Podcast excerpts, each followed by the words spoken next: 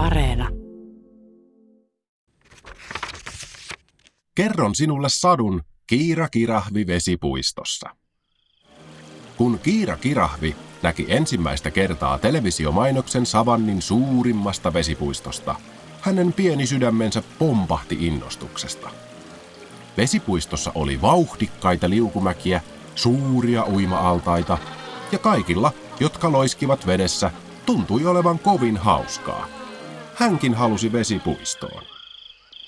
Heti seuraavana päivänä Kiira meni ostamaan itselleen hienoimman uimapuvun, jonka hän löysi. Se oli keltainen ja siinä oli vaaleanpunaisia pilkkuja. Kaupan myyjä oli ihmeissään. Osaavatko kirahvit muka uida? Hän ei ollut Moisesta kuullutkaan. Kiira ei ollut itsekään varma asiasta, joten hän päätti harjoitella. Hän makasi aamuisin pihansa nurmikolla ja kuvitteli olevansa vedessä. Uiminen tuntui sujuvan vihreän ruohon päällä vallan mainiosti. Kiiran ystävä, Leila Leijona, seisoi tien toisella puolella ja ihmetteli Kiira Kirahvin touhuja. Uimaan! Sinä! Onpas pölvästiä. Minä en usko, että sinä kuulut veteen. Vesipuistossa käyvät vain veteen kuuluvat eläimet. Kilpikonnat, hylkeet, virtahevot, saukot, mutta ei kirahvit eivätkä leijonat. Minä en pidä vedestä, enkä haluaisi komeaa harjaani kastella. En usko, että sinäkään veteen kuulut. Olethan kirahvi. Mutta Kiira ei lannistunut muiden puheista. Hän harjoitteli nurmikolla uimista joka päivä. Ja joka aamu, kun hän näki vesipuiston mainoksen, hän hihkui innostuksesta. Seuraavana viikonloppuna hän pyöräilisi vesipuistoon. Kun lauantai-aamu koitti, söi Kiira maittavan aamiaisen ja hyppäsi pyöränsä selkään. Hän oli malttamattomana pakannut reppuunsa pyyhkeen, uimapuvun sekä aurinkorasvaa jo edellisenä iltana. Kun Kiira saapui vesipuiston portille, alkoivat muut eläimet kikattamaan hänelle. Kirahvi vesipuistossa, eihän se käy päinsä. Ja kun Kiira pääsi lippuluukulle, kieltäytyi lipunmyyjä Maija Majava myymästä hänelle pääsylippua. Tänne pääsevät vain vesieläimet. Vesipuistot ovat tarkoitettu vain vesieläimille.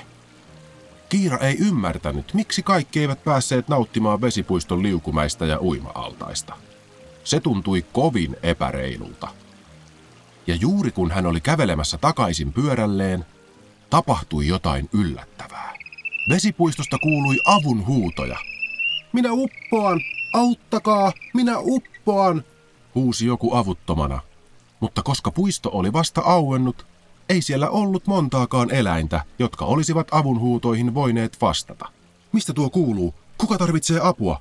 kysyi Maija Majava hätääntyneenä ja yritti kuikuilla sisään vesipuistoon.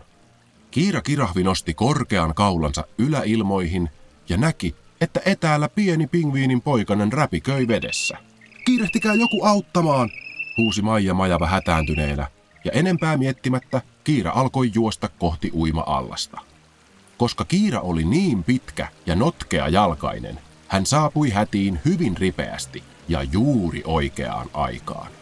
Kiira ojensi pitkän kaulansa uima-altaaseen ja pieni pingviiniparka tarttui siitä kiinni ja nousi kaulaa pitkin kuivalle maalle. Hurraa, Kiira Kirahvi, hurraa!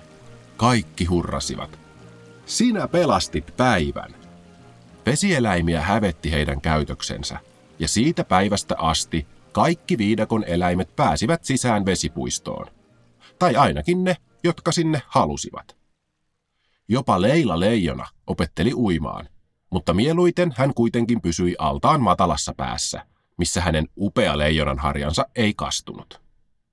Kiira Kirahvi taas oppi uimakoulun jälkeen niin hyväksi uimariksi, että voitti uimataidoillaan jopa kultamitalin. Mutta se taas on tarina toiseen kertaan. Sen pituinen se.